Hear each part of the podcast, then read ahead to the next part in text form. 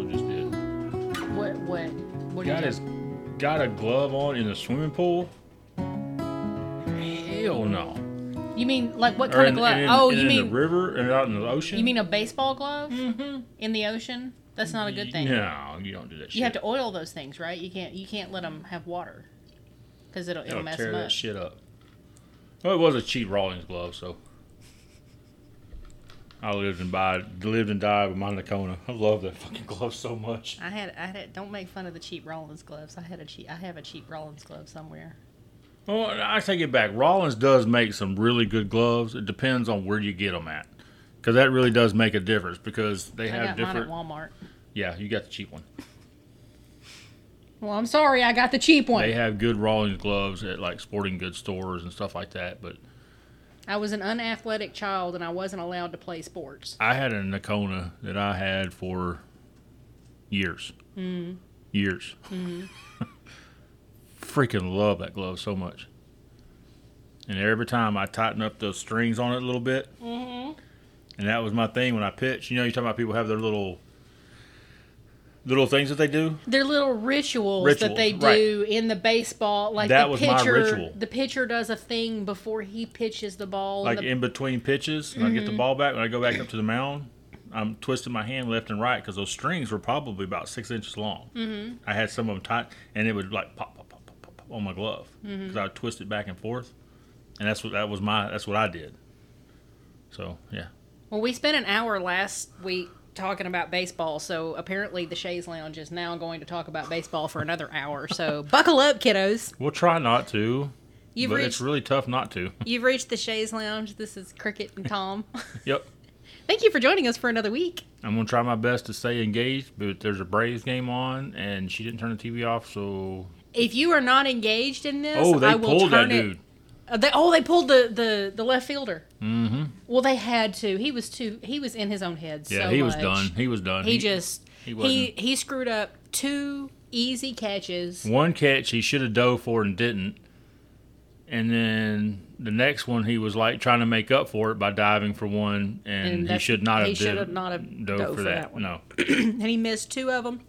It caused it caused uh, the the score to you know go in the other team's favor, and yeah. So, eh, but, but I felt so bad for him because looking at his face, they've got the camera on this poor guy out in left field, and just like close in on his face, you can just see all the shit in his brain. Oh, yeah, he was just defeated. going behind his eyes. I mean, he was he was so in his own head. There's no way he would have finished this game.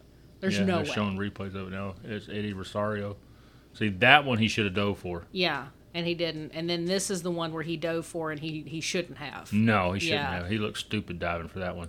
He he was trying to make up for it though. He was like, I've got to get this one. I got to get this one, and then he just didn't do it. And Your it- job as an outfielder is keep the fucking ball in front of you. it's a good thing that they pulled him because he was he was tearing himself down. There's nothing that coach could have said that would be any worse than what he was saying to himself.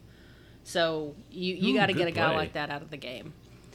But well, we're. n- Are we talking about baseball all night tonight? Or are we going to talk about other stuff too? Oh, I don't know. I'm good with either way.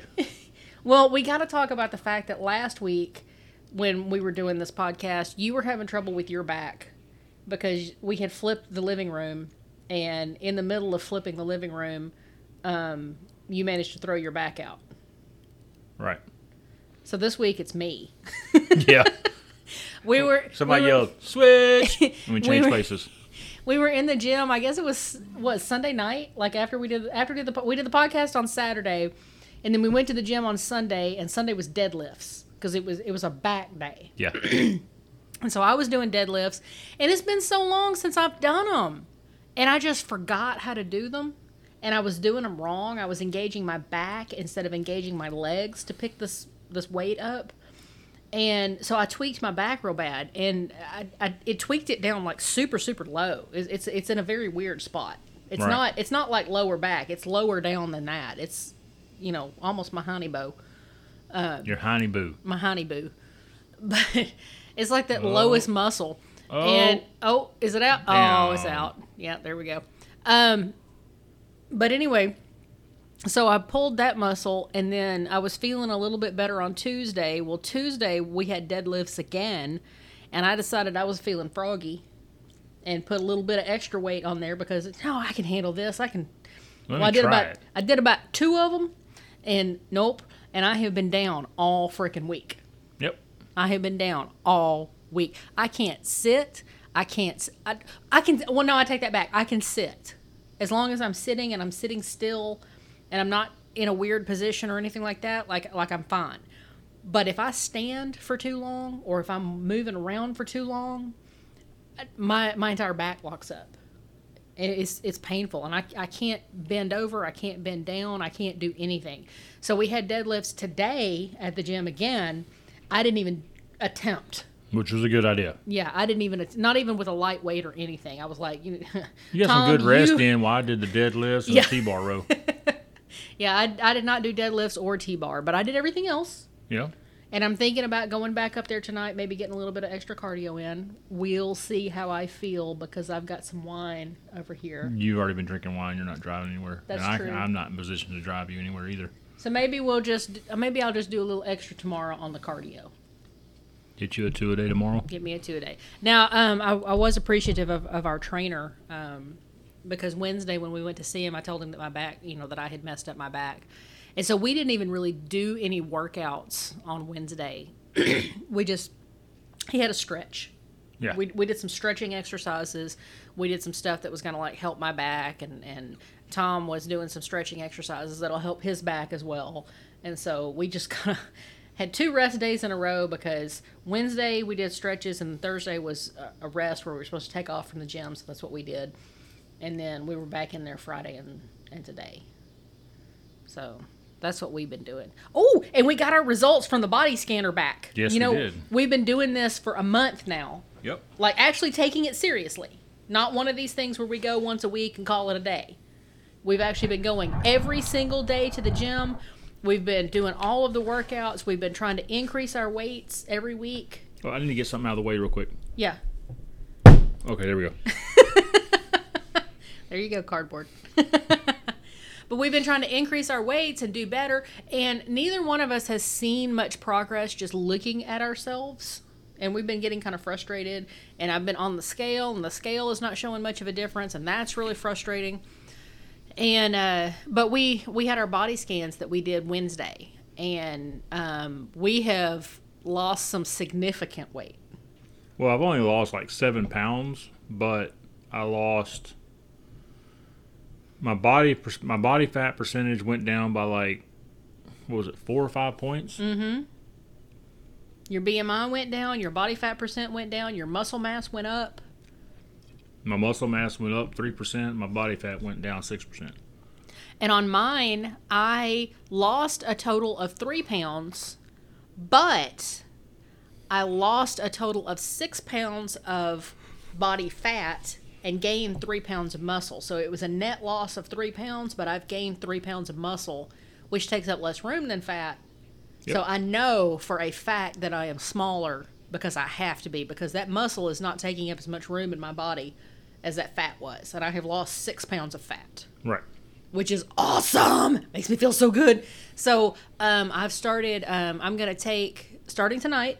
I'm gonna take one picture every day for a year, and I want to see if I can see a change. And then after a year, I'm gonna put it all together into a video, and I want to see like the progression over the year Yeah. and see what the difference is working out every day for a year. So this should be cool. You're gonna have to help me stick with it. I will help you. You help me. I will. You know, I will help you. I promise, I will. Um, I am not like having an awesome month at work. Not to change the subject, but having said that, I had an awesome conversation with a customer on Friday, which I'm hoping is going to turn into some stuff. Because uh, we had uh, one of my fellow brokers in the office really screwed the pooch on some stuff with a customer of his, and this customer was getting him what, like ten thousand dollars a month? You said about ten to fifteen. Yeah, uh, roughly ten to fifteen thousand dollars a month in sales, which is that's significant. That's huge. And then he screwed up and almost got a couple of people at that co- at that uh, company fired over his screw up. And so they're like, "Well, we'll never use this company. We'll never use you guys again, ever." So I, he he gave uh, my coworker gave the customer to me because he's like maybe if you try it, you know, just don't let my name be on it at all. Um, maybe if you try it, um, they might talk to you since they're not wanting to talk to me. And uh, I have been trying to talk to this customer, gosh, for how long have I told you I've been trying to talk to them? Maybe three months? About three months. Three, four months, something like that is when he gave them to me. And um, I hadn't been able to get through to him. Well, I found out, I guess about a month or so ago, that the lady that my coworker had worked with at that company is no longer there. And I was like, ah, okay, all right. Well, we got a new, we got new blood in there. Maybe I can get in there and talk to this new blood. Well, I have been trying to get him on the phone for I know a month and a half, and I have been calling out there twice a week trying to get this guy on the phone. Couldn't get him on the phone. Well, I finally got him on the phone Tuesday. And he's like, "Well, I don't know what the situation was. I don't know why we stopped using you. I'm I'm new. I don't know what the deal is let me talk to my coworkers, see what we can do. How about we set up a meeting for Friday? And then we'll talk about possibly using you. And I was like, okay, well, you know, that's fair. We ended up talking for an hour on this on this Teams meeting. We enjoyed talking with one another. We got along really well. He told me I was very personable. he said, "You're you're very easy to talk to. You're very personable." He said, "I you know I really like have enjoyed talking to you," and he is going to talk to his boss on Tuesday and then should be able to let me know by Tuesday whether or not we will be allowed to ship with them anymore. So cross your fingers for me that I can get this customer because I'm not having a great month and if I can get this new customer on then I'll be having a great month. Yeah, it'll turn it around. It'll turn it around. So cross your fingers for me. Knock on wood. All of the good stuff. Anyway, And then I took my first Saturday off since I've been on first on first shift. I took today was my first Saturday. I took off. Mm-hmm. I'm glad you did. You needed it. because normally on Saturdays you go up there about what, like five o'clock in the morning, four o'clock in the morning? Five or six. Yeah, like super, super early. Work till about eight, nine o'clock in the in the morning. Usually I'm gone by before eight. But that, that makes for such a long day for you. Yeah. You don't get to sleep till your alarm goes And I was off. telling my you boss, I was like, I think I'm gonna take a Saturday off, and he's like, Okay. He said, You know, nobody's requiring you to come up here. That's all voluntary. I said, I know. I said, but I didn't want to do it on the weekend that I did it on because it wasn't my boss's weekend. It was the other guy's weekend, and he tends to kind of like freak out when I'm not there on the weekends. But he did text me this morning and said, "Well, we had a good morning. It wasn't too bad without you." He said, well, "Of course, now if you'd have been here, we'd have probably gone home like 45 minutes ago." But so it was a good morning to take off. yeah, they, they didn't have a bad day at all. That's good. That that makes me feel a little bit better about it because I know they rely on you a lot out there. They really, really do. And and I'm not just trying to, uh, listeners. I'm not trying to blow smoke up his butt. I am being serious. They rely on him up there.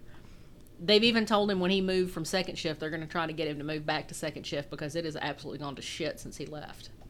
Well, I mean, because when I was on second shift, we would leave Memphis every night around like two or two thirty was a late night, and I think since I've been on first shift, which has been about what two months now, Something like that. they've had maybe two nights that they've left before three. Mm-hmm. Yeah. So it's it's a it, when you've got somebody that's carrying the team, it shows when that person's not there anymore.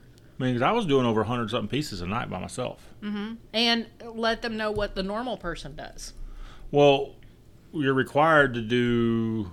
You get on the quote unquote naughty list, you could call it now, if you don't average for the week. If you don't average at least at least 15 pieces an hour. Mm-hmm. And my average per hour when I was there was around 35, So he was doing by himself double what everybody else was doing. pretty much. Yeah. Yeah.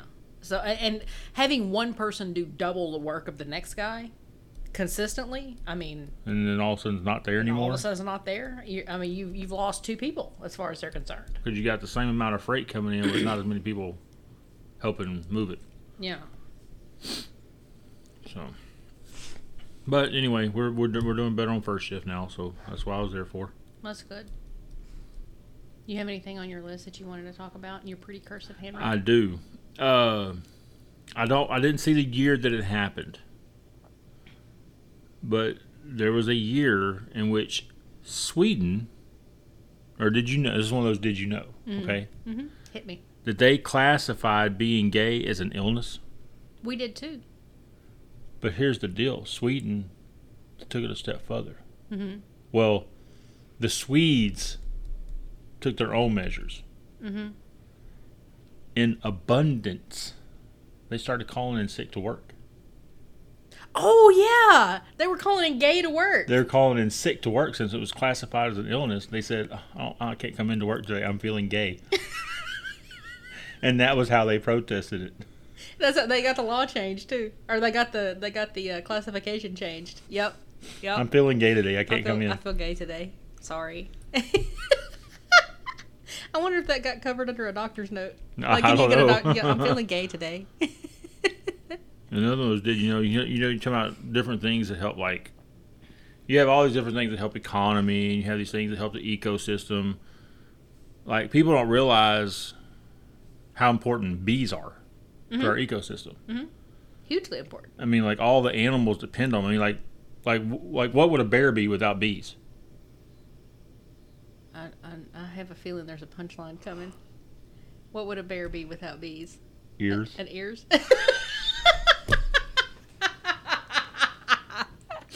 you should be ashamed of yourself. But I did a lot. I did a good job building that one up, though. You really did. That was that was a good. That was very good. I'm very impressed. I was working on a way to figure out how to work that up, work that into, so you wouldn't think I was going with a dad joke. but the way you were saying it, though, I knew it had some kind of punchline. Okay, here's another one for you. okay. You hear the whole thing about cats have nine lives. Mm-hmm. Well, what animal has more lives than a cat? I don't know. A frog, And why does a frog have more lives than a because they croak every day.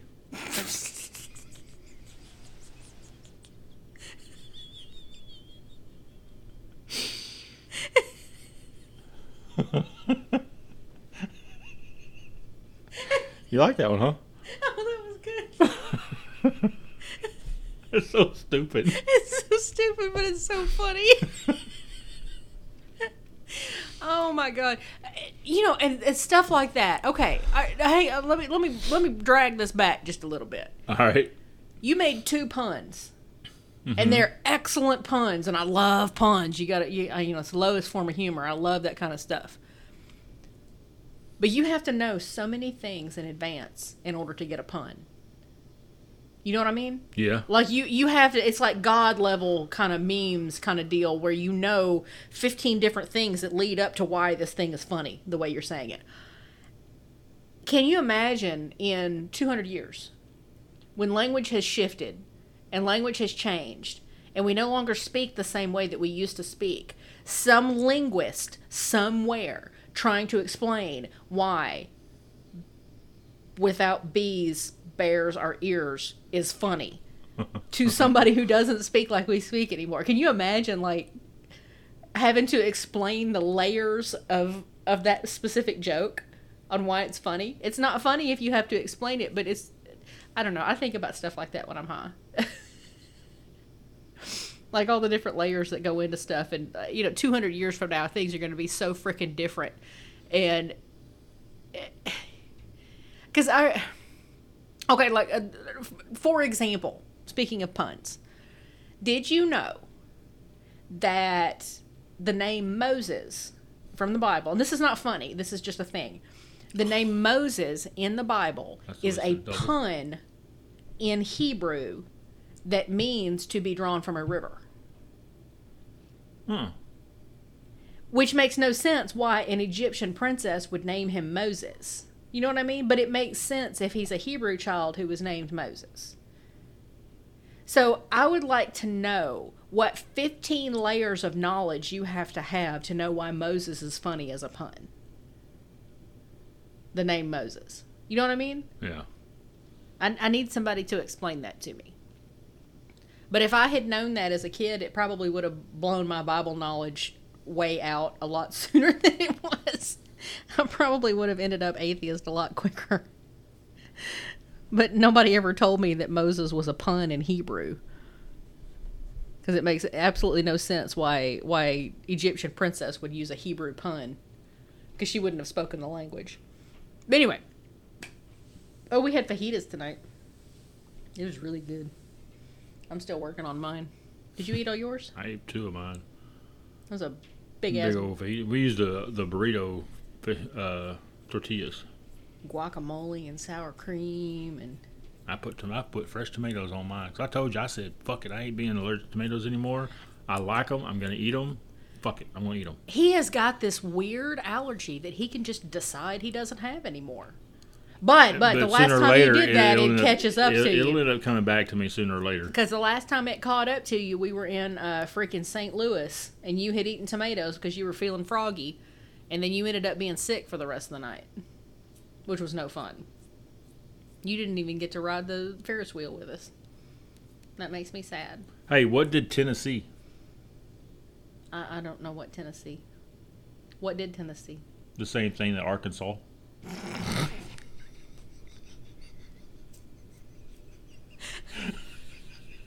You need help. what kind of help do you need? You laughed. Seek professional help. I'll tell you what, Arkansas. Sarah Huckabee Sanders putting a freaking Christian mural on the front steps of the fucking Capitol. A very precise that she said her three, five, and seven year old did. Bullshit. Bullshit. Absolute bullshit. There's no way that those kids drew that mural. No. She had that commissioned, and I would be willing to bet that she used uh, state funds to have it done.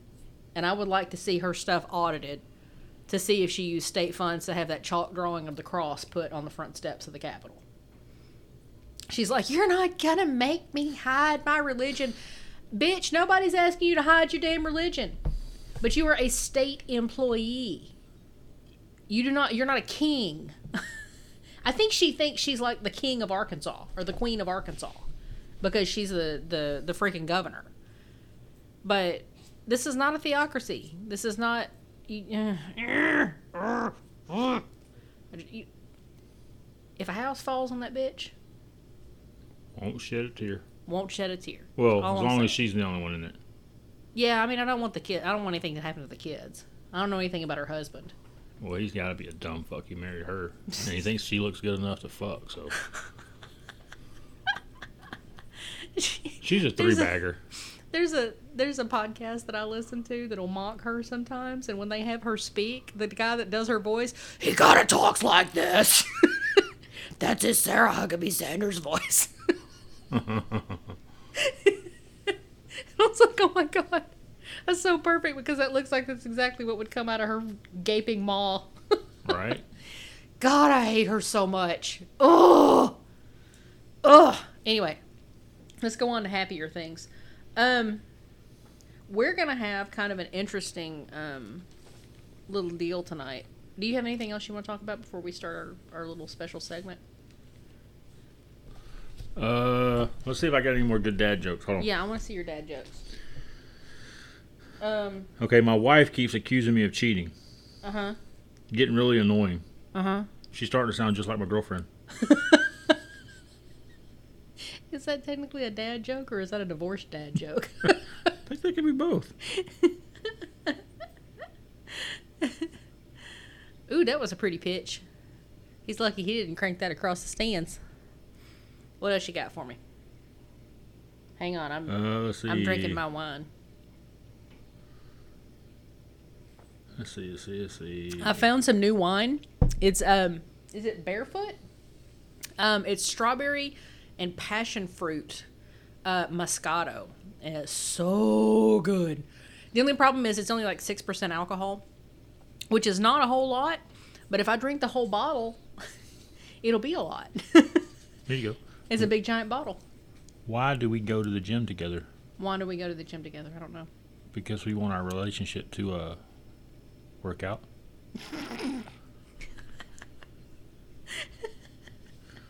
I hope you feel good about yourself. hey, um, where do um, where do light beams go when they're bad? Ooh, I don't know. Prism. it's a light sentence. It's a light sentence. Gives them some time to reflect on what they've done. Nothing. and I've told you the one about they rate a, they weighed a rainbow, didn't I? They figured out how to weigh a rainbow. Yes, you did tell me that one, but I don't remember the punchline. It's pretty light. It's pretty light. Yeah, okay. Mm-hmm. And then Parker's favorite one: How do you make a hanky dance? Put a little boogie in it. Put a little boogie in it. We're gonna have a special segment tonight. this is something I've been wanting to do. It kind of, you know how we have a news segment. Sorry, that wine's hitting me. I know, Ooh, right? Lordy. We we sometimes we have a news segment. We have you know a sports segment and stuff like that. This one I wanted to do silly stories from around the world. You know, just interesting and insane stuff from around the globe. Okay. things that have happened. Um, first thing I want to talk about though is um, the SAG and writer strike has been happening, so that has put a damper on um, movie productions. Right. Deadpool 3 was in the middle of filming. And um, they have Wolverine in the iconic yellow and blue costume Yeah. which is awesome. And they even released some video from behind the scenes um, on the uh, on the set. But like the day after that got released, the um, the uh, actors joined the writer strike. So, and and these people in charge in Hollywood are a bunch of fucking vultures because they said their goal, they have no intention of coming to the table and talking to the unions until the writers all lose their houses and apartments and are homeless and hungry. That pissed Ron Perlman off. That pissed Ron Perlman off because he said that there is a lot of ways to lose your house. Especially when he's like, "There's a lot of ways to lose your house, motherfucker, and we know where you live." That's right. We're gonna find out which one of you said that, and we know where you live. There's a lot of ways to lose your house. So these these guys, and and I've I've got friends in the industry, and they said that honestly they're not super worried about that because writers are used to being unemployed Yeah. that job, you kind of have to be used to that sort of thing because by its nature, writing in Hollywood, you jump from job to job. You're never going to be a writer for one single place for 50 years. That's just not going to happen. You you work at a place for one season of a TV show, then you go on to something else. Yeah, you don't start making good money all of a sudden and go buy the really expensive house that you got to turn around and sell next month. Yeah, very, very few writers and very, very, very, very few actors. Maybe 2% of the writers and actors out there are making good money doing what they're doing. Everybody else is just making it. And a lot of them have second jobs as waiters, um, you know, doing other things in the industry, that sort of thing. Um, to pay their bills, but they're doing writing or they're doing acting because that's what they love to do. But it, that's not what paying. That's not what is paying their bills. Right. So I don't think the studios realize, I think they've bit off more than they can chew. Because the writers are pissed off and the actors are pissed off. And some really top names Matt Damon, Ron Perlman, um, um, uh, fucking. Um, Ah, Matthew McConaughey, uh, Jennifer Garner, uh, Ryan Reynolds, Hugh Jackman, all those guys are out on the picket lines with everybody else. And they're letting their voices be heard. And they're saying, we are actors as well. Even though we're making our, we're, we're able to pay our bills with, with the salaries you give us. It's bullshit that you're not taking care of these other guys. Yeah. Party girl number four needs to be able to pay her rent too. And it's not cool one of one of the things that these studios were wanting to do was they were wanting to be able to take a 3D scan of your entire body and then a scan of your voice and use that as AI in perpetuity without paying you for it. So they would pay you for one day's worth of work, which is to get the scan. One day of work in Hollywood is about $150. So they're giving you 150 bucks for your likeness that they can use whenever the fuck they want. Mm-hmm. And that and they they thought that was a good concession. It's like, are you kidding me? we want to get paid for our work. We want to get paid. You're using us. Pay us for it.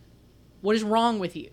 And you got people like Bob Iger, um, who runs Disney. You got people like him who go vacation on $400 million yachts saying that they just don't have the money to spare to pay the writers. They just Yeah. don't have the money. Like, well, buddy, why don't you take a fucking pay cut? You don't need all that money. Eat the rich. Solidarity. Anyway, solidarity with the writers and the actors. Yep, yep.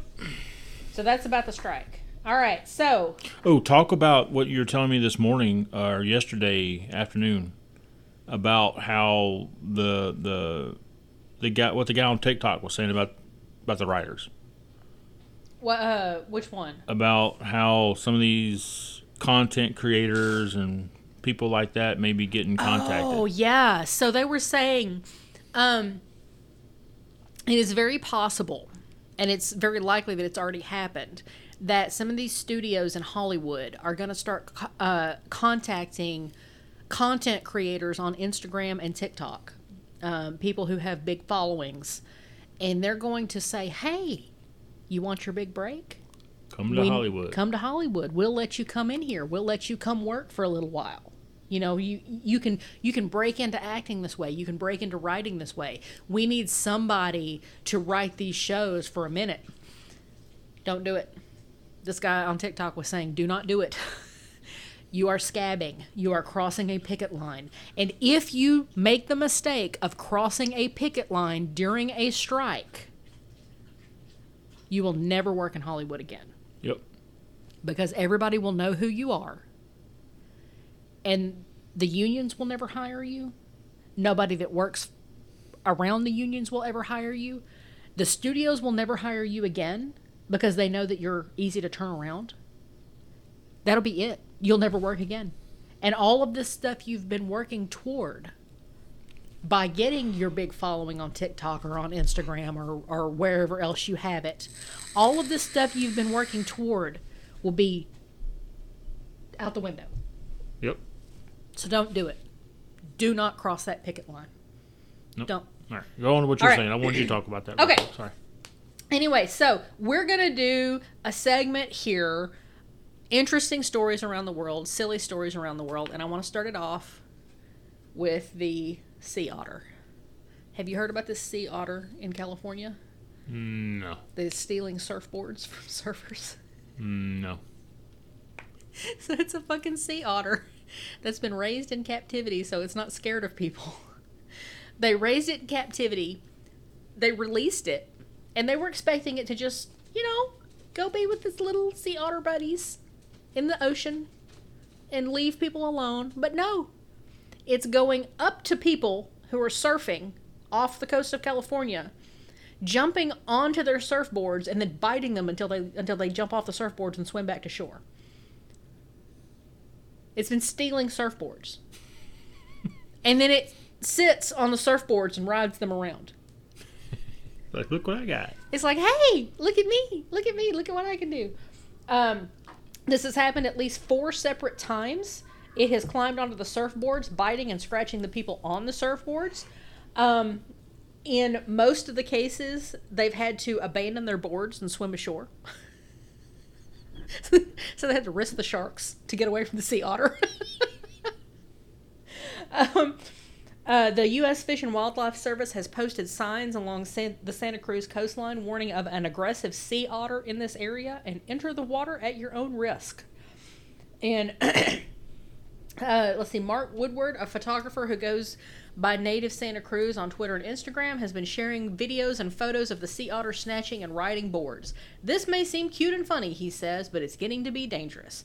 I'm afraid that the sea otter, which was born in captivity and released when it was old enough, will have to be captured and live at a rescue sanctuary. So it's a little five year old otter. Um, and it was born to an otter who was also known to approach people on kayaks. So they, this baby was born. The mama apparently approached people on her own too. And so they took the baby, put him in captivity, raised him for five years, and then released him And now he's doing what the mama was doing, only worse.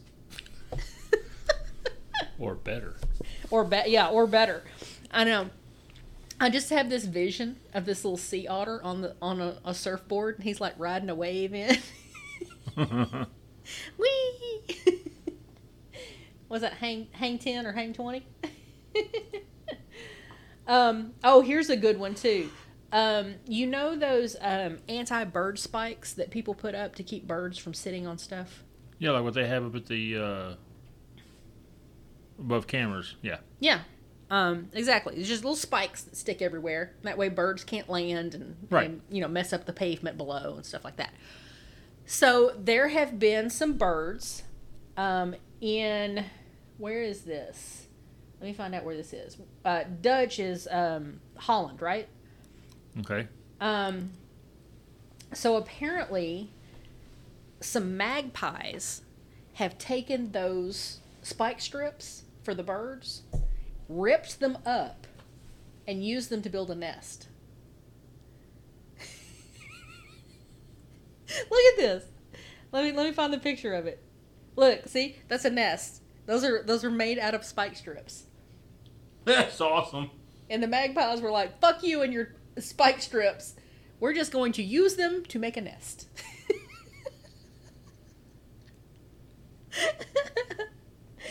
so yeah, so they've got the they've got the nest on display.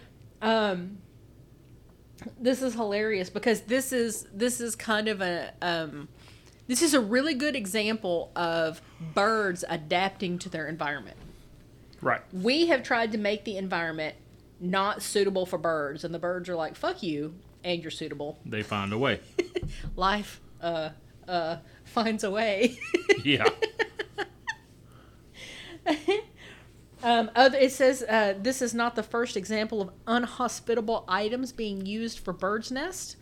Um, other sharp materials including barbed wire and knitting needles are also used by magpies for the roof of their nest.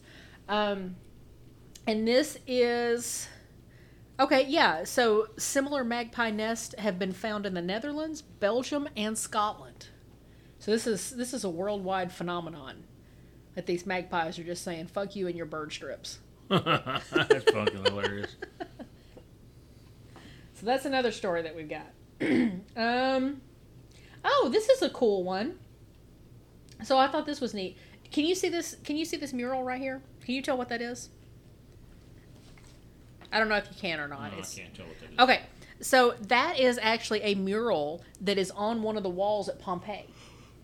And they uncovered it recently. And the mural shows a pizza. And this Okay. this mural is on the side of a what they know to be a bakery in Pompeii. What they didn't know is that people were making pizzas that far back. They had no idea pizza was a thing back then. So we're talking 2,000 years ago. People were making pizzas. I wonder what they put on it back then.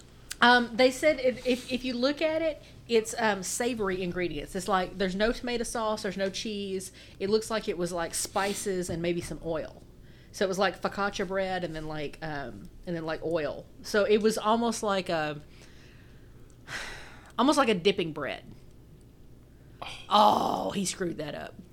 Um, but it was almost like a like a bread that you dip in oil. Is what they what they were calling this pizza. Made me think about any pastas. That was my favorite thing about that restaurant. Any Pastas was great. Um, let's see.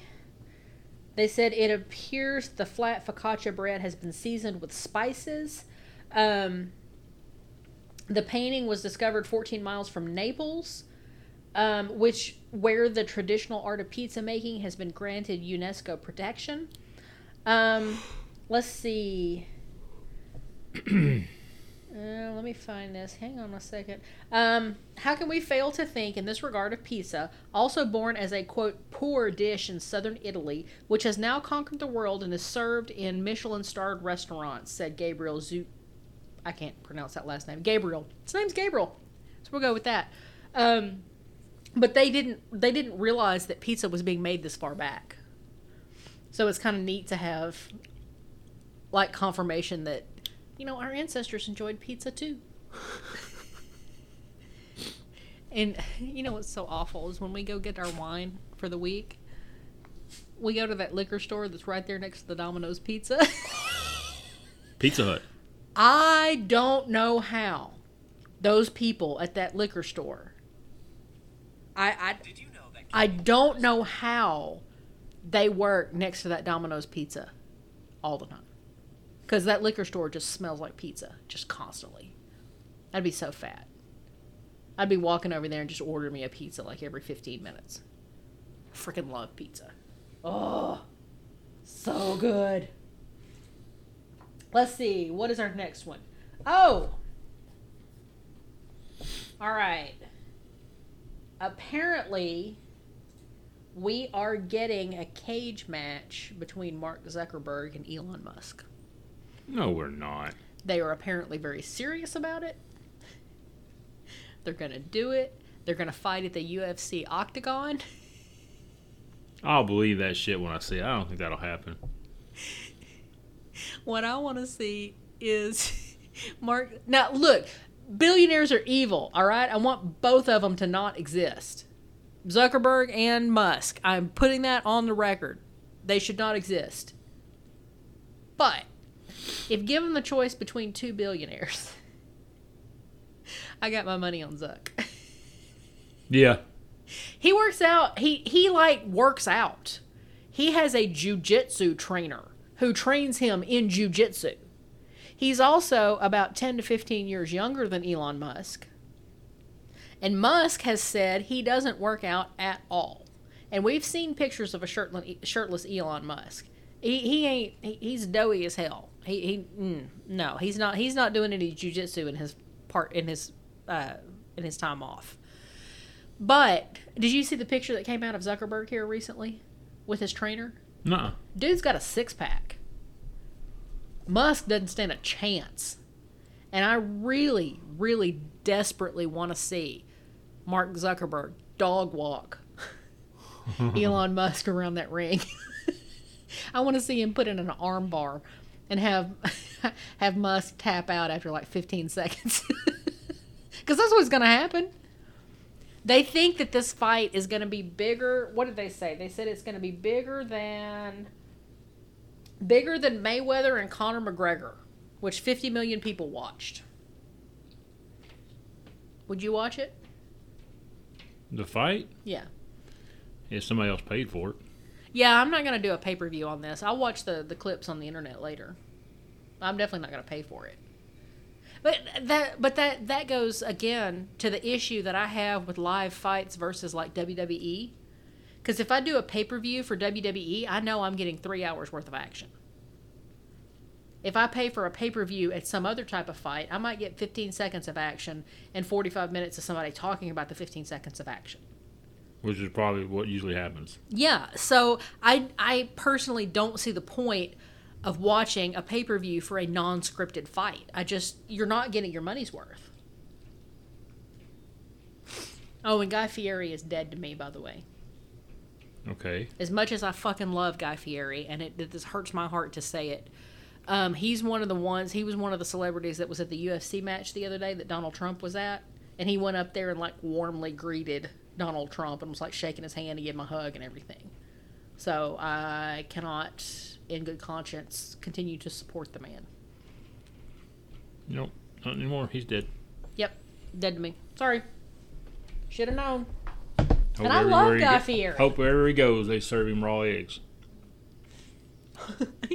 any kind of eggs. He hates any kind of eggs. Eggs on fucking everything. He needs to eat eggs on toast. um, so here's a cute story. This guy, his name is Phil Stringer. Um, he was Is he a fisherman? Because he fills the string? No, Oh. he had an early morning flight from Oklahoma City to Charlotte, North Carolina, and he's sitting at the airport in Oklahoma City, and his plane was delayed. Not a big deal, right? Okay. Planes get delayed all the time. All right. It was due to mechanical issues. They had to get them fixed. He's like, okay, whatever, fine. I'll just stay at the airport till it's done. Then they delayed it again. He said, okay, I'll keep staying. Then they delayed it again. And they kept delaying it. And they delayed it for 18 fucking hours. and he's still waiting on this plane. Now, after 18 hours of me waiting on a plane, I will have rented a rental car at this point.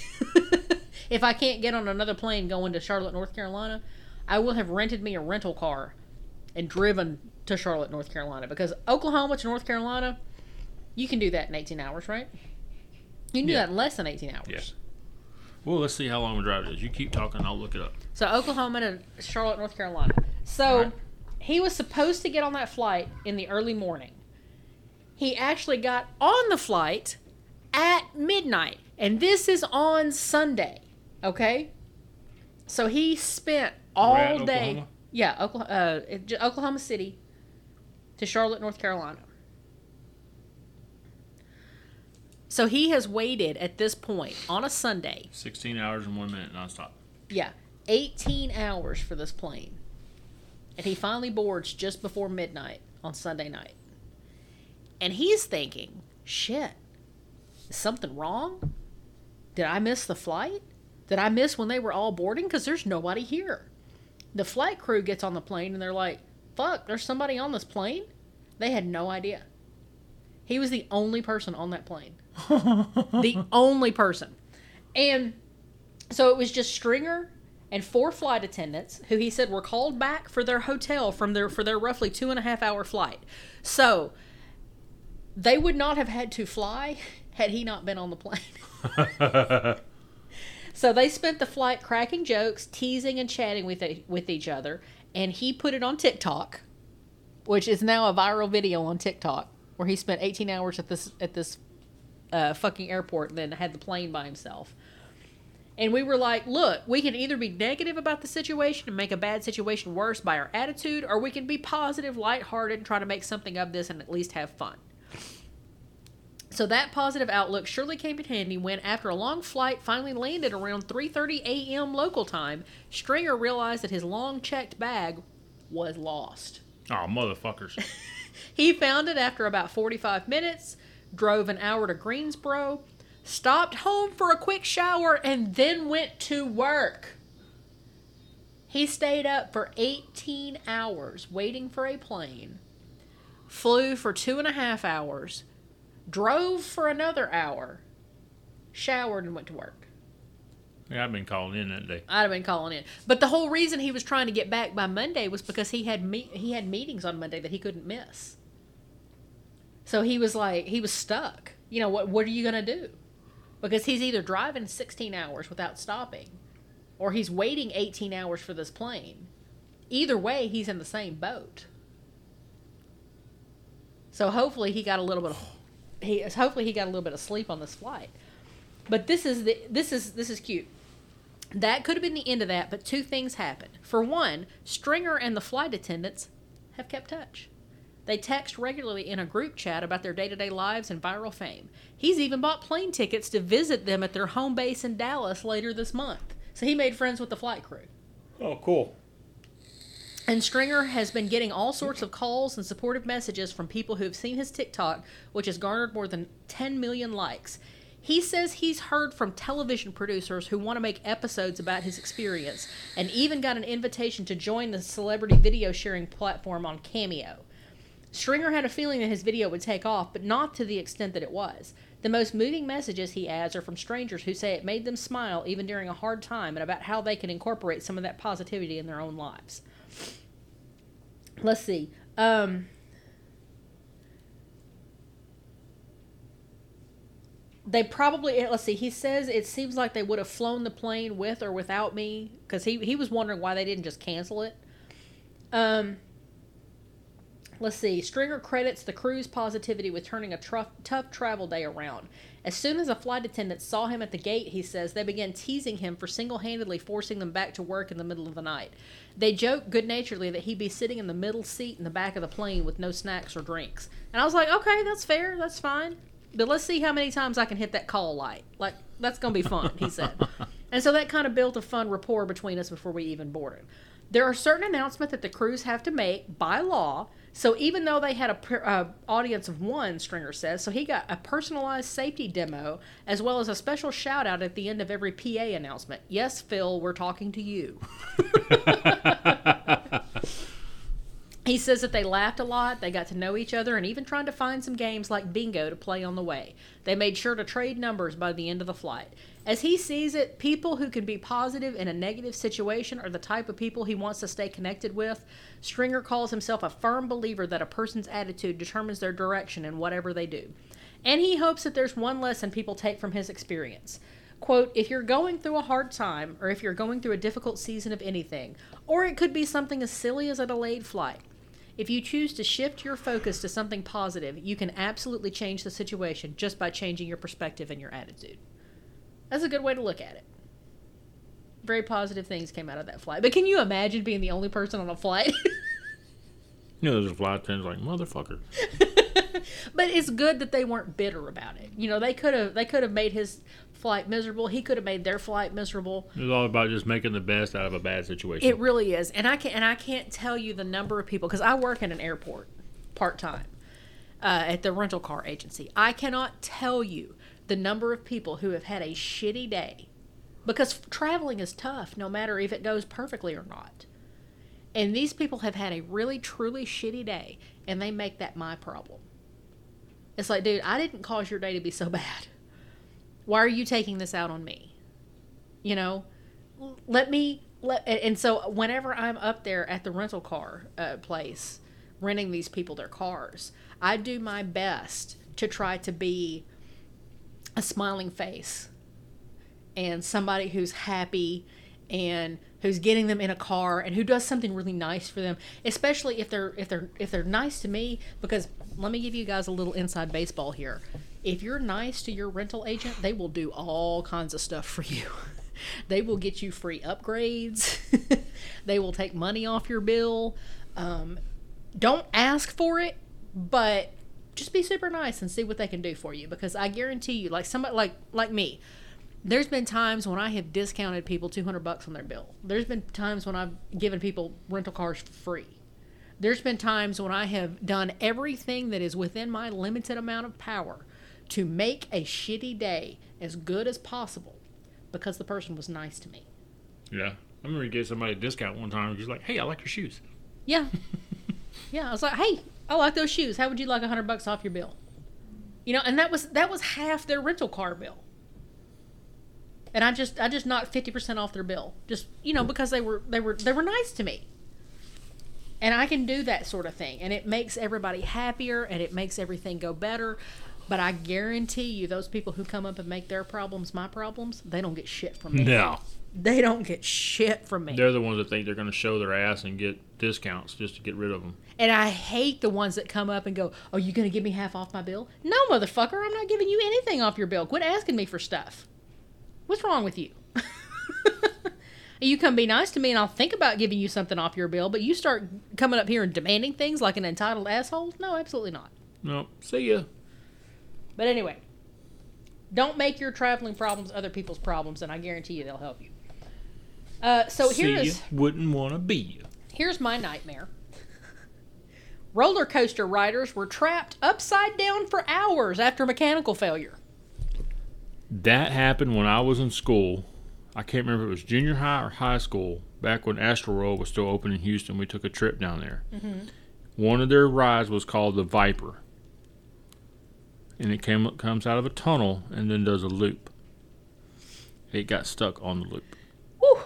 Now, luckily, they were only there for about 45 minutes. But one of the guys I knew that was on there, he said his his head felt like it was going to pop Uh huh. Yeah, because you're you're not he was supposed to do upside that. down for so long. Yeah. Well, this was the Fireball.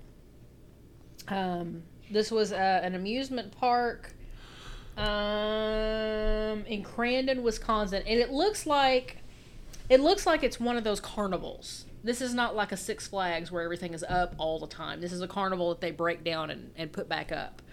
You- You see this thing? This is what this thing is. It's just it's a it's a circle Right. and that it, it goes back and then forth and then back and then forth and a little more and a little more and it's finally doing loop de loop de loop de loop de loops. All right. They got stuck on one of the loop de loops, and they're stuck upside down. All my stuff would be out of my pockets.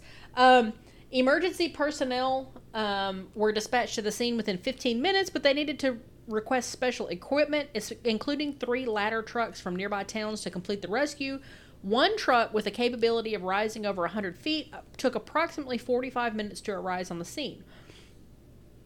An off duty firefighter with specialized rope rescue training happened to be at the festival at the time of the incident and advised local crews on, uh, crews on possible options. Um, the complexity of the operation meant that the first of the passengers was not safely back on ground until roughly two hours after the ride had first gotten stuck. It took another hour and 40 minutes for all of the remaining passengers to be rescued. Um, video po- videos posted to social media show carnival workers grinding on metal, desperately trying to unstick the coaster as firemen on ladders talked calmly to the suspended passengers. Um, five of the passengers appeared to be children. One of them, a girl, told the rescuers to unstrap an older man first because he was visibly struggling and appeared to have passed out at one point. That little girl deserves a medal of courage for sure, Brass said.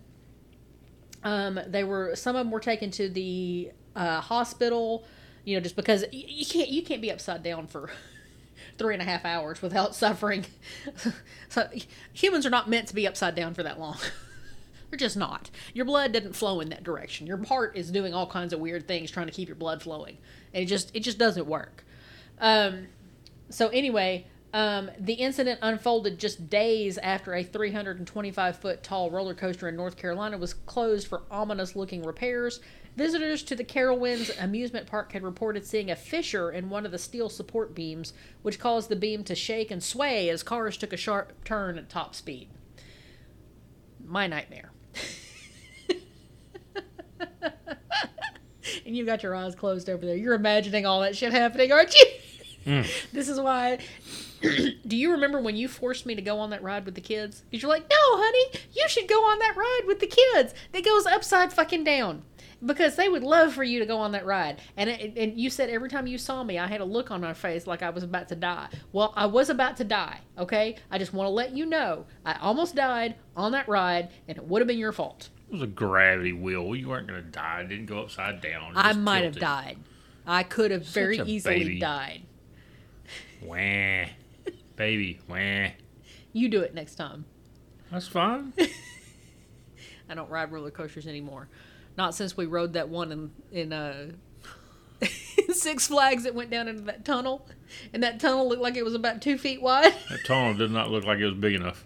and you go, it went up the hill, the big first hill, you know that you that you do all the dropping off of. So it goes up, up, up, up, up, up, up, up, up, up, up, and then we were in the front. We were in the very front of this ride, front two cars, and we're sitting there, and we go over the hill, and it's not quite ready to release yet, and we're looking down, and we're going, holy shit, are we going into that hole? Because that hole goes in the ground, and the thing's about two feet wide. That's not big enough for this thing. Oh fuck, here we go. and then we fell down the stupid hill and we went through that stupid tunnel and I thought I was gonna die. I don't I don't do roller coasters. I mean, they were fun when I was younger, but you know, I, Yeah, I'm too old for that shit I'm, now. I'm just you know, I'm All that shaking and jerking around. yeah, Shit. I'm I'm Danny Glover. I'm too old for this shit. Have have me the wheelchair ready when we get done so I can get out of there. Fuck all that. Oh, here's something interesting that I bet you didn't know because I didn't know this. South Koreans, people who live in South Korea, Mm-hmm. are all now one to two years younger than they were yesterday. But just in South Korea. Okay. So the way that they calculate your age in South Korea is when you are born, they count you as a year old. Because that's your first year. And then when you hit your next birthday, you're now two years old. Because And then you're when you starting hit- your second year. Because you're starting your second year. And then when you hit your next birthday, you're now Hey, three I get years it. old. I get it. I get it. So that's how they've calculated that. South Korea has decided that they are going to go with the international way of calculating ages, which is zero to one is one year. You, you hit your first birthday, that's you're now one year old, and then you hit your second birthday, now you're two, so on and so forth. So that means that somebody who was 30 years old today, when they changed it, is now 29 instead. Time travel. Goodbye. Goodbye. Goodbye. I need a doodly doo to take us into the past.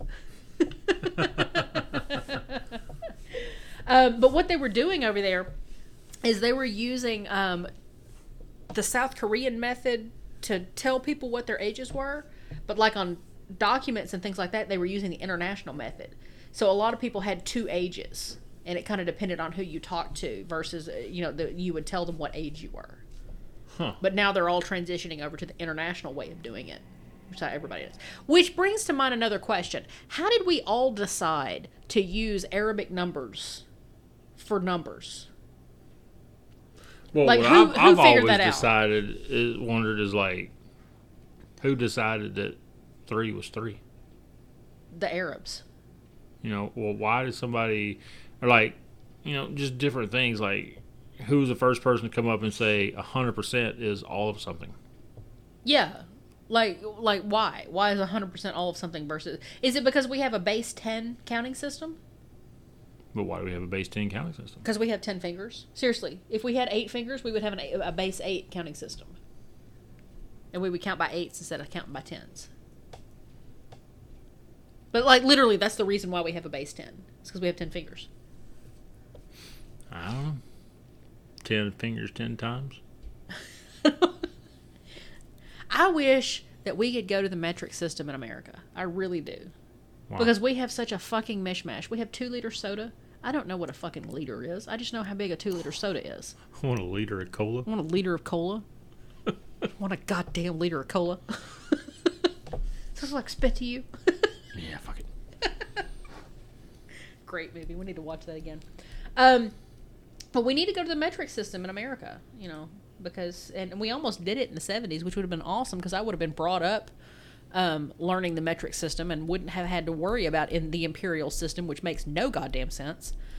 Um, but no, no, Jimmy Carter had to be a nice person instead of being a hard ass. And now we don't have the metric system in America, which sucks. We're like we're we're one of like two countries that doesn't use the metric system, which is so dumb.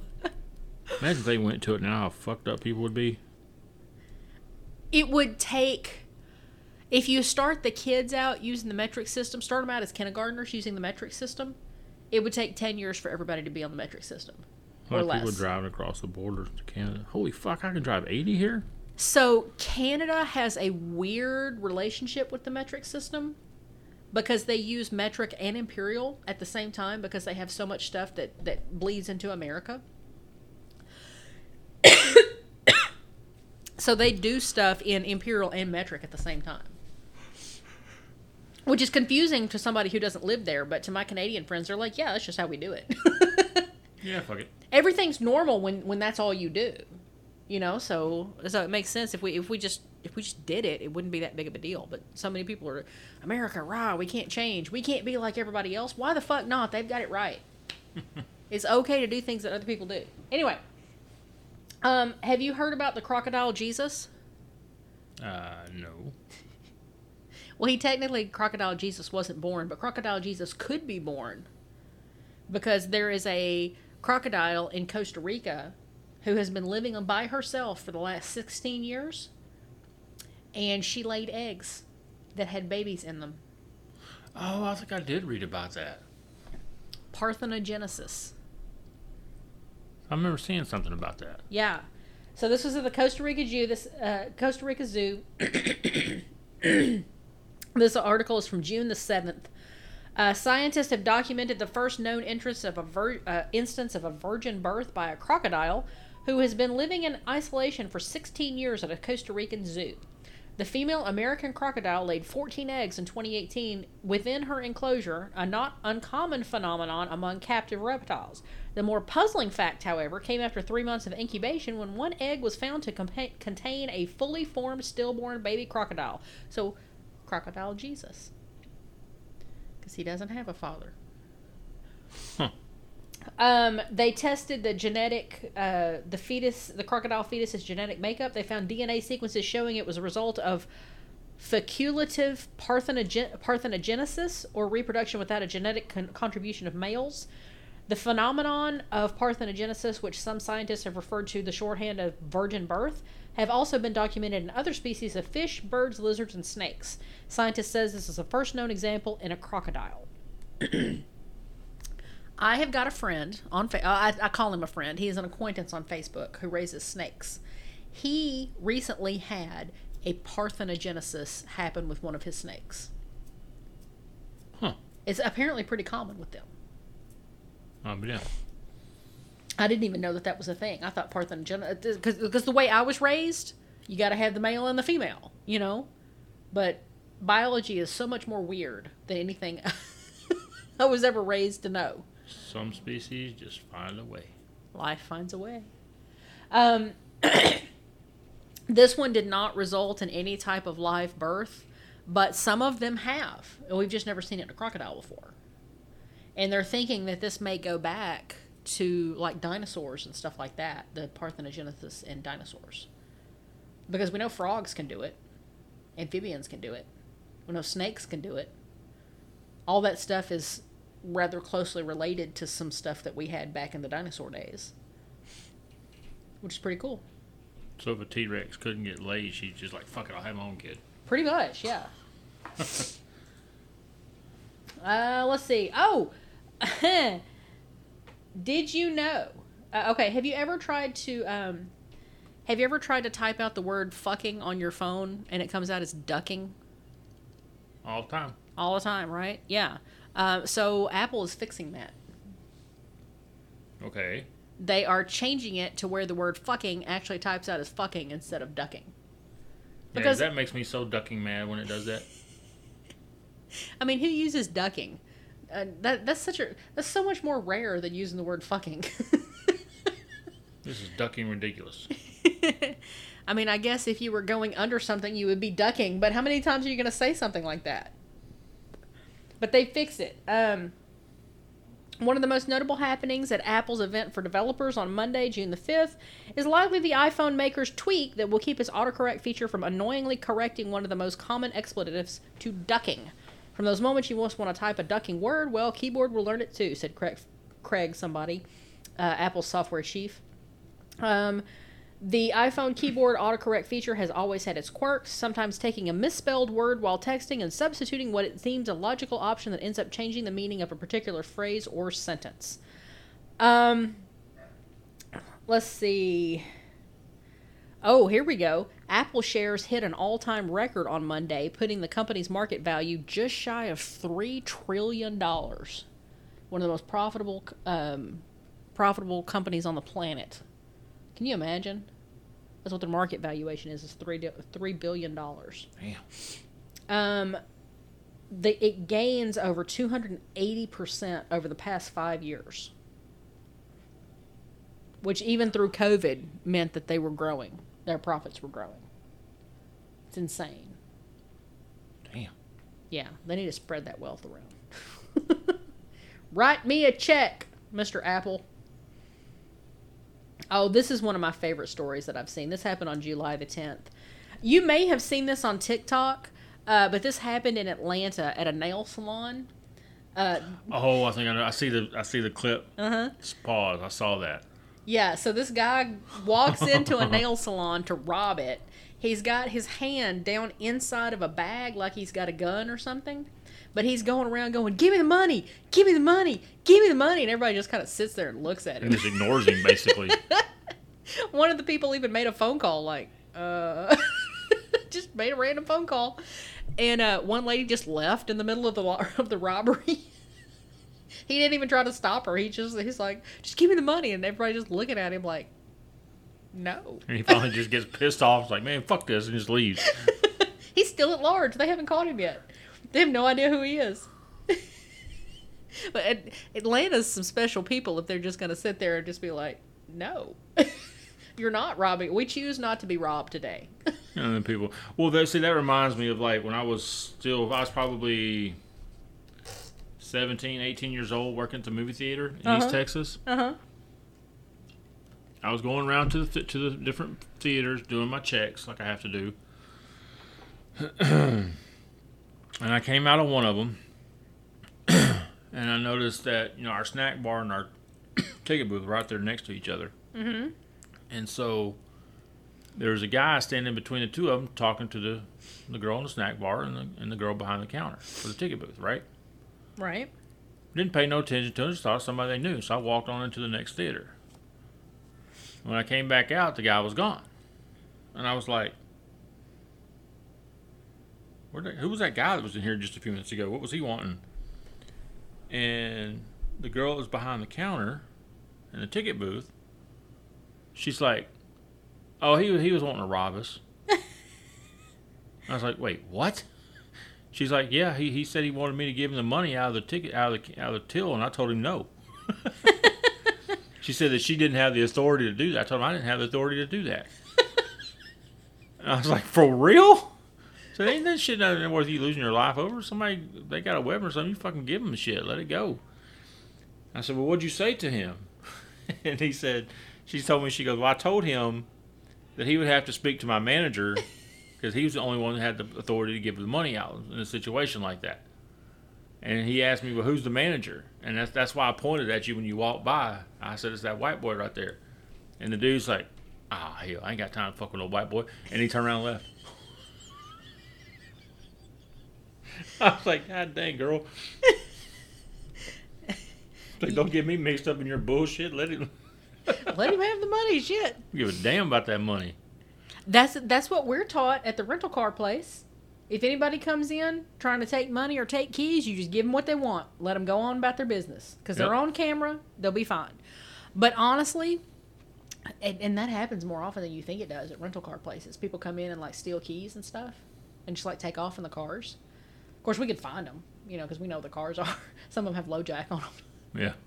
but um but there's actually here in little rock one of our um one of our uh, rental locations in the middle of town actually has a panic button and it's one of the only locations like in the entire state or in this entire region that's got uh, a panic button because there's so much crime that happens in that place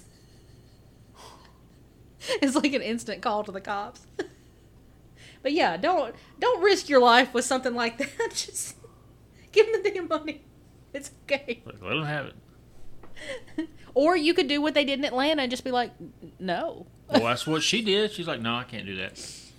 no we're not doing that oh this is a cute And I, I was working. I remember one night I was working up in the ticket booth for a little while, mm-hmm. and it was a young kid. I say I, I say young. He was probably he looked well. He, he appeared to be about thirteen or 14 Mm-hmm.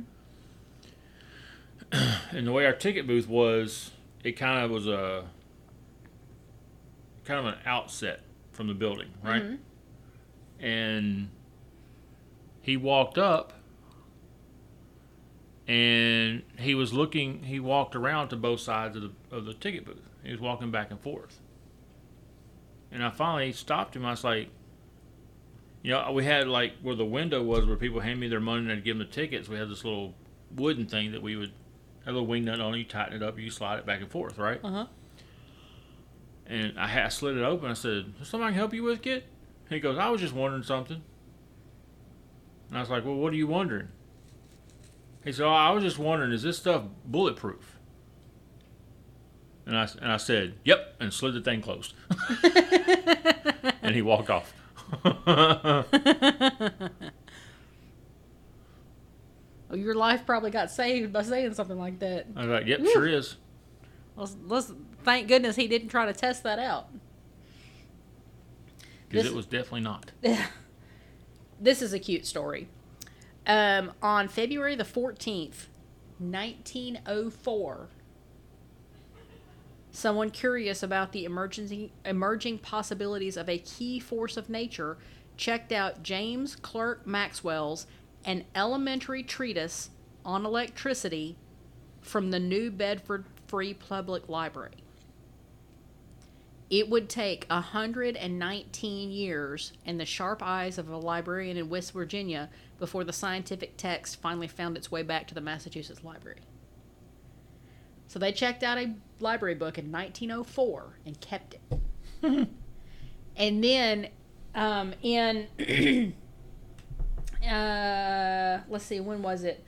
Um, Hang on, I'm trying to find it here. Well, they don't say when it, but it was 119 years later. Somebody had taken these books and donated them to a library. So this this book was in somebody's personal library, and they took these books probably when somebody died. Right. It had probably been passed down. So they took these books, donated them to the library. The library was going through it and noticed that it had a library mark on it from a library in Massachusetts. Then that had never been checked back in. And so they gave it to the library in Massachusetts and let them check it back into their library after 119 years. Imagine them late fees. Yeah. Well, the New Bedford Library has a five cent per day late fee. At that rate, someone returning a book overdue by 119 years would face a fee of more than $2,100. The good news is the library's late fee limit maxes out at $2. So I was, I was just going to do the math on that because it was 119 years times 365.25 days. uh huh. Okay, and you said it's times 0.05 cents a day. Yes. Two thousand one hundred seventy-three dollars and twenty-four cents. Yep. It's an expensive ass book. It's an expensive ass book. But that's why I love libraries. The fact that their that their late fee stopped at two dollars. They want people to read. You know, they're like, no, take our books. It's fine. We want you to read. We want you to enjoy these books. We want you to have them. Can you imagine somebody in Congress proposing the idea of a library today? They'd be called a socialist freakazoid. Mm-hmm. And they'd be like, absolutely not. We're not spending public funds on a library. What's wrong with you? That needs to go to something else. Make it be private. Which that's what they're trying to do. They're trying to privatize libraries, which is a super bad idea. Well, who goes to libraries anymore? A lot of people go to libraries. And did you know that, you know, like people who pay for Audible subscriptions and, you know, that you paying 15 bucks a month to listen to a few books on tape? You can get a library card and download those same books. And um, it's a whole hell of a, you, you don't have to pay anything for these books because you have your library card. And so instead of paying Audible 15 bucks a month, just get you a fucking library card. You get the exact same books for free. Huh. I mean, it's an awesome it's an awesome program. Where is my Cuz my little watch needs to be. That does sound pretty cool. We went to the library all the time when I was a kid. Oh, I did too. And you know, if you don't have the internet, that's a good place you can go to look for jobs. Um, remember I got my first library card right before I got into uh, kindergarten. hmm Because the first book I ever re- rented out of a library, I still remember what it was. It was Stuart Little. hmm Well, that's a, such a good book. I love Stuart Little. Because I was taught to read before I started kindergarten, hmm which made kindergarten kind of boring because there's a lot of kids that were in there that was trying to learn how. Now, what's the difference between A and C? You know, they're trying to learn their alphabet and shit. You already do. And I was over there. I was reading Stuart. They had Stuart Little in the school library, and I was reading it again while they were all learning their alphabet. hmm I, I learned how to read early as well, but it's a little different than for me because you know I didn't have the the structure of the like the the public school to go to. But um, but yeah, we we spent a lot of time in the libraries, and I remember um, going to the school library when I was in college. I'd go to the school library and check books out of the library there, and that that was awesome because I could find anything I wanted. I like the smell. hmm Like I love going into uh, Barnes and Noble, Barnes and Noble. just the smell of the books. I love going in there, and I love to going into Western wear stores. Oh yeah, the smell leather. of leather. Mhm. Yeah, buddy. that and lumber yards. Yeah. Fucking love the smell of sawdust. and and I don't know what it is about those smells, but there it seems like that stuff is universal. What do you mean? Everybody likes those smells. I mean, that's not that's not something weird for you to like. Everybody likes the smell of cut grass. Everybody likes the smell of a good book.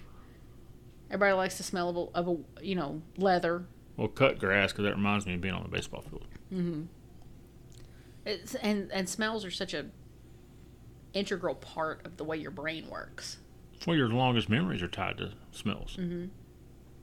Absolutely. Of course, I don't know how many times I've been playing Xbox and Whew. Said the longest memories retur- will go to smells, and this one dude's always talking about blowing ass. He's like, mm, I don't remember eating that. You're talking about yourself, aren't you? No, one of the brothers. How would you like to? Um, how would you like to pay sixty three thousand seven hundred and fifty dollars for a handbag that is smaller than a grain of rice? Uh, I don't know because I wouldn't do it.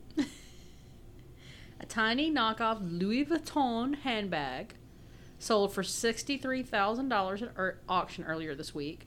The green bag, made by the New York based art collective MSCHF, which I guess is Mischief, measures in at 657 by 22 by 700 micrometers, which is smaller than a grain of salt and narrow enough to pass through the eye of a needle.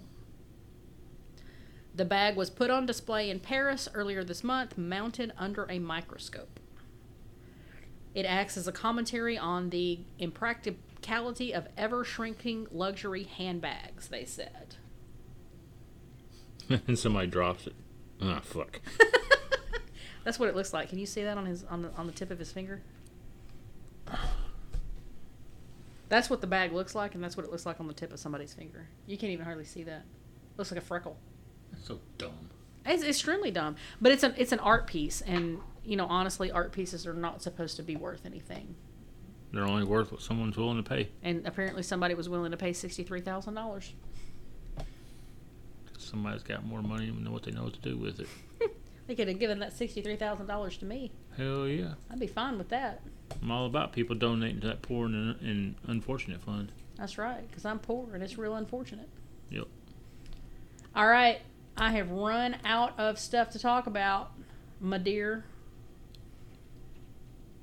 Um, been kind of in the same boat. I didn't have a whole lot tonight, but I wanted to do the, the, the cute little stories that I found from around the world. I'm like craving a big glass of water so bad right now. That's because you drank all that wine and you haven't had any water. Yep. And you've been dipping again. But I really want that water. Well, we're going to bring it to a close tonight. Thank you for sticking with us this long. If you did. If you did. and if you didn't, well, screw you too. but And wouldn't- cardboard, good luck on your house, brother. Hell yeah. And I'm glad everybody's safe. Know you're been on vacation for a couple weeks and having to drive back and forth a few times to try to get some of that stuff taken care of, man. Wish I was closer there. I'd come help you. Yep, yep. But if you guys have any suggestions for stuff we could do in the future, if you have any criticisms, if you have anything you'd like to add, you know where to find me. I am on Facebook at Cricket Shay. I'm on Twitter at Cricket Shay. I'm on Threads and Instagram at Cricket Shay One, the number one. Um, you can email me. You can text me. You can get a carrier pigeon to bring me something. Tom is not in on any of the socials, but if you have his gamer handle, you can make it. You can be friends with him on Xbox. I'm on Xbox. Mordrake. But the O in Mordrake is a The zero, zero. Yep. not an O. So it's Mordrake. Um, but anyway, we are so glad that you have joined us this week, and we will see you next week. We love you. Bye.